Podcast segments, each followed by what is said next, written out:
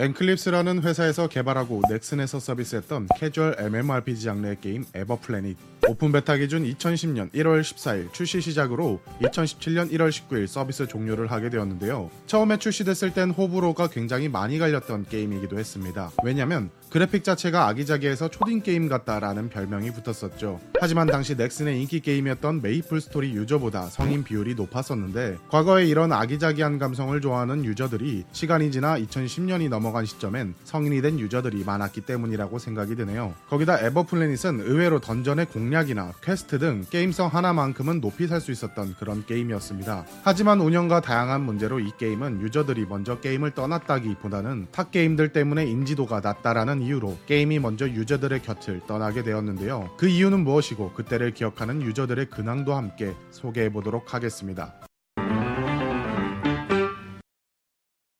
에버플래닛의 세계관은 여러 행성들을 여행하는 컨셉으로 각 행성마다 다양한 스토리가 존재했습니다. 에버그린에서 시작해 이타카, 리버런 등 서로 다른 느낌을 가진 행성들을 탐험하고 던전을 돌아 레벨을 쌓아가는 RPG의 재미와 Globe View라는 시스템을 적용해 캐릭터 및 몬스터는 2D 그래픽처럼 보이지만 맵과 일부 보스 몬스터는 3D처럼 보여졌습니다. 특히 이동 시에는 마치 지구본을 걷는 듯한 느낌을 주었고 전체적으로 지형 정보에 대한 시야가 넓은 데다가 아기자기한 컨셉에 맞춰 둥글둥글한 느낌이 잘 느껴진 게임이었습니다. 직업은 오리지널 직업군부터 스페셜 직업, 영웅 직업으로 나뉘어졌습니다. 하지만 역시나 직업이 많으면 많은 게임일수록 밸런스 문제가 팡팡 터졌었죠. 에버플래닛 또한 직업 간의 밸런스가 서비스 종료 직전까지 해도 심각한 수준을 보였었다고 합니다.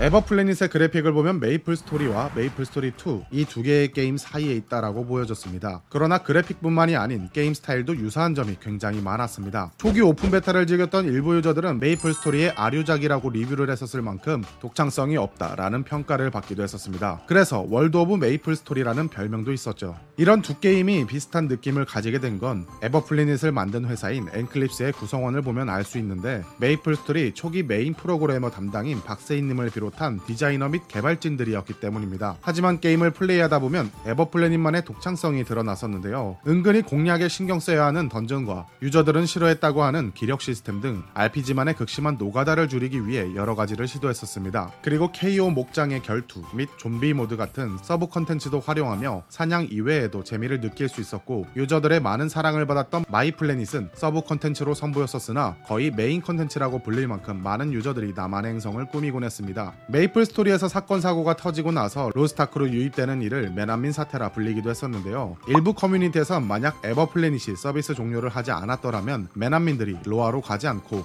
에플로 왔을 거다라는 이야기도 심심치 않게 들려왔습니다.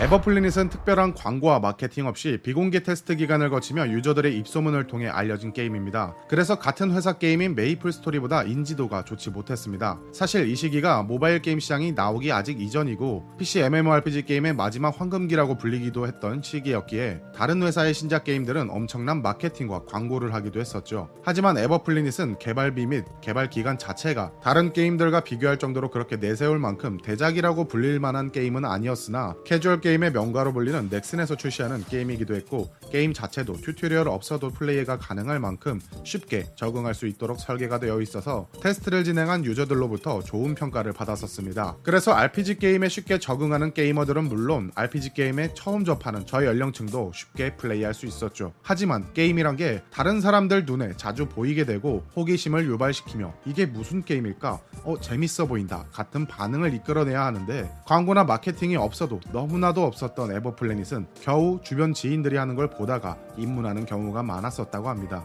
2010년 말 엔클립스가 넥슨의 자회사인 넥스토릭에 인수합병됩니다. 넥스토릭은 바람의 나라, 테일즈위버 등 넥슨의 클래식 RPG 게임을 담당하는 회사였죠. 이 소식을 들은 에버플래닛 유저들은 소규모 팀 단위였던 엔클립스가 드디어 넥슨의 힘을 받아 승승장구하겠구나 라고 생각을 했습니다. 하지만 매주 목요일마다 업데이트가 이루어지던 게임이 어느 순간부턴 한 달에 한 번꼴로 업데이트를 진행하기 시작했고 시간이 지나면 지날수록 그 업데이트의 빈도마저 낮아져만 갔습니다. 엔클립스는 넥스토릭에 인수되면서 기술 실력 있는 개발진들이 전부 다른 팀에 흡수되기 시작했습니다. 결국 소수의 개발진들이 남아 에버플래닛의 운영을 한 셈이 되어버렸습니다. NDC 에버플래닛 컨텐츠 디자인 담당자 발표 내용 중엔 저희가 팀이 흡수되면서 인원이 되게 많이 줄었거든요. 우리 팀이 줄기 전에 공장처럼 많이 뽑아냈던 거였어요. 필드는 되게 많은데 기획자가 두 명밖에 없었죠. 시스템은 열심히 던전 만들고 클래스 만들고 몬스터 만들고 정신이 없어서 제가 혼자서 다 만들어야 하는데 제가 이것만 보면 눈물이 날 것 같아요. 이게 저희 선임들이 다 나가고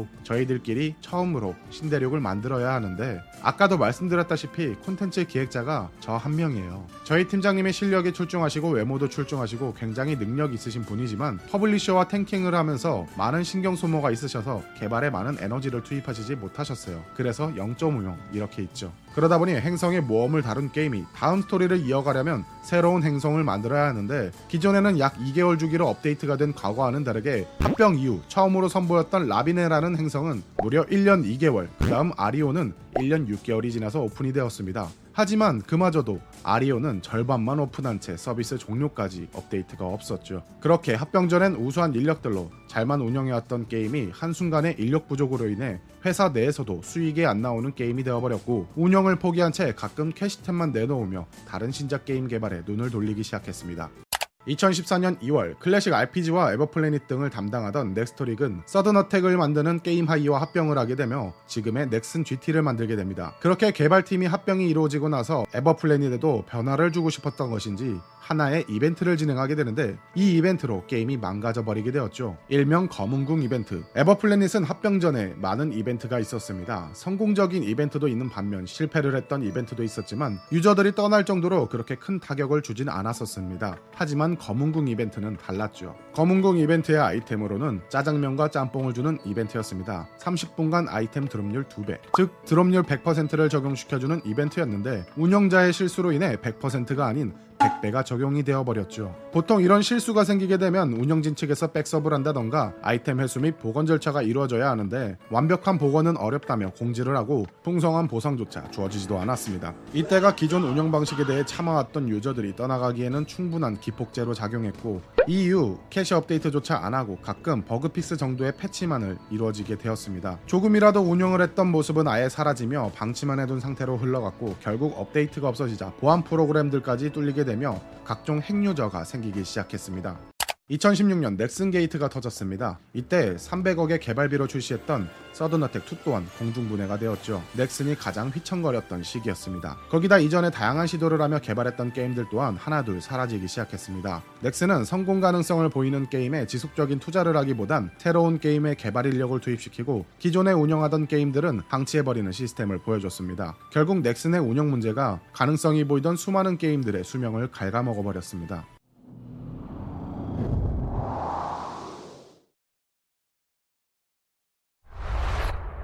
이제 에버플래닛은 없지만 아직까지 그때를 추억하며 재출시를 원하는 유저들이 활동을 하고 있었습니다. 2018년부터 에버플래닛의 부활을 바라는 서명운동을 시작하기도 했고 재런칭 의향을 묻기 위해 몇몇 게임사들에게 재런칭 제안서를 발송하기도 했다고 합니다. 현재 에버플래닛은 서비스가 종료가 된 게임이다 보니 직접적으로 게임사와의 소통할 창구가 없다고 합니다. 거기다 있다 하더라도 작은 게임사가 아닌 거대 기업 넥슨이기에 그래도 포기하지 않고 최대한 여러 방면으로 소통하려는 유저들의 모습이 보였습니다. 에플 유저들은 최근까지도 공식 카페를 유지하며 방문을 하고 있었습니다. 게임은 없지만 매년 에버플래닛의 생일을 맞아주기도 하고 팬아트 및 과거 게임 자료들이 꾸준히 업로드되고 있었습니다. 각종 커뮤니티에 에버플래닛이 잊혀지지 않기 위해 꾸준히 글을 써보고 다른 유저들과 추억을 되새기기도 했습니다. 거기다 서비스가 종료된 게임 이상형 월드컵엔 여전히 에버플래닛이 1위로 자리하고 있었죠. 그만큼 애정이 있던 게임이 사라져 그리워하는 유저들이 많이 계셨는데요. 직접 유저들과 소통을 하며 이야기를 해보고 카페에 가입해 자료들을 봤었는데 제일 처음 카페 대문에 써져 있던 아직 끝나지 않는 모험이라는 문구에 많은 감정을 느꼈던 것 같습니다. 사실 살아가면서 모든 게 완벽할 수는 없을 겁니다. 게임도 똑같겠죠.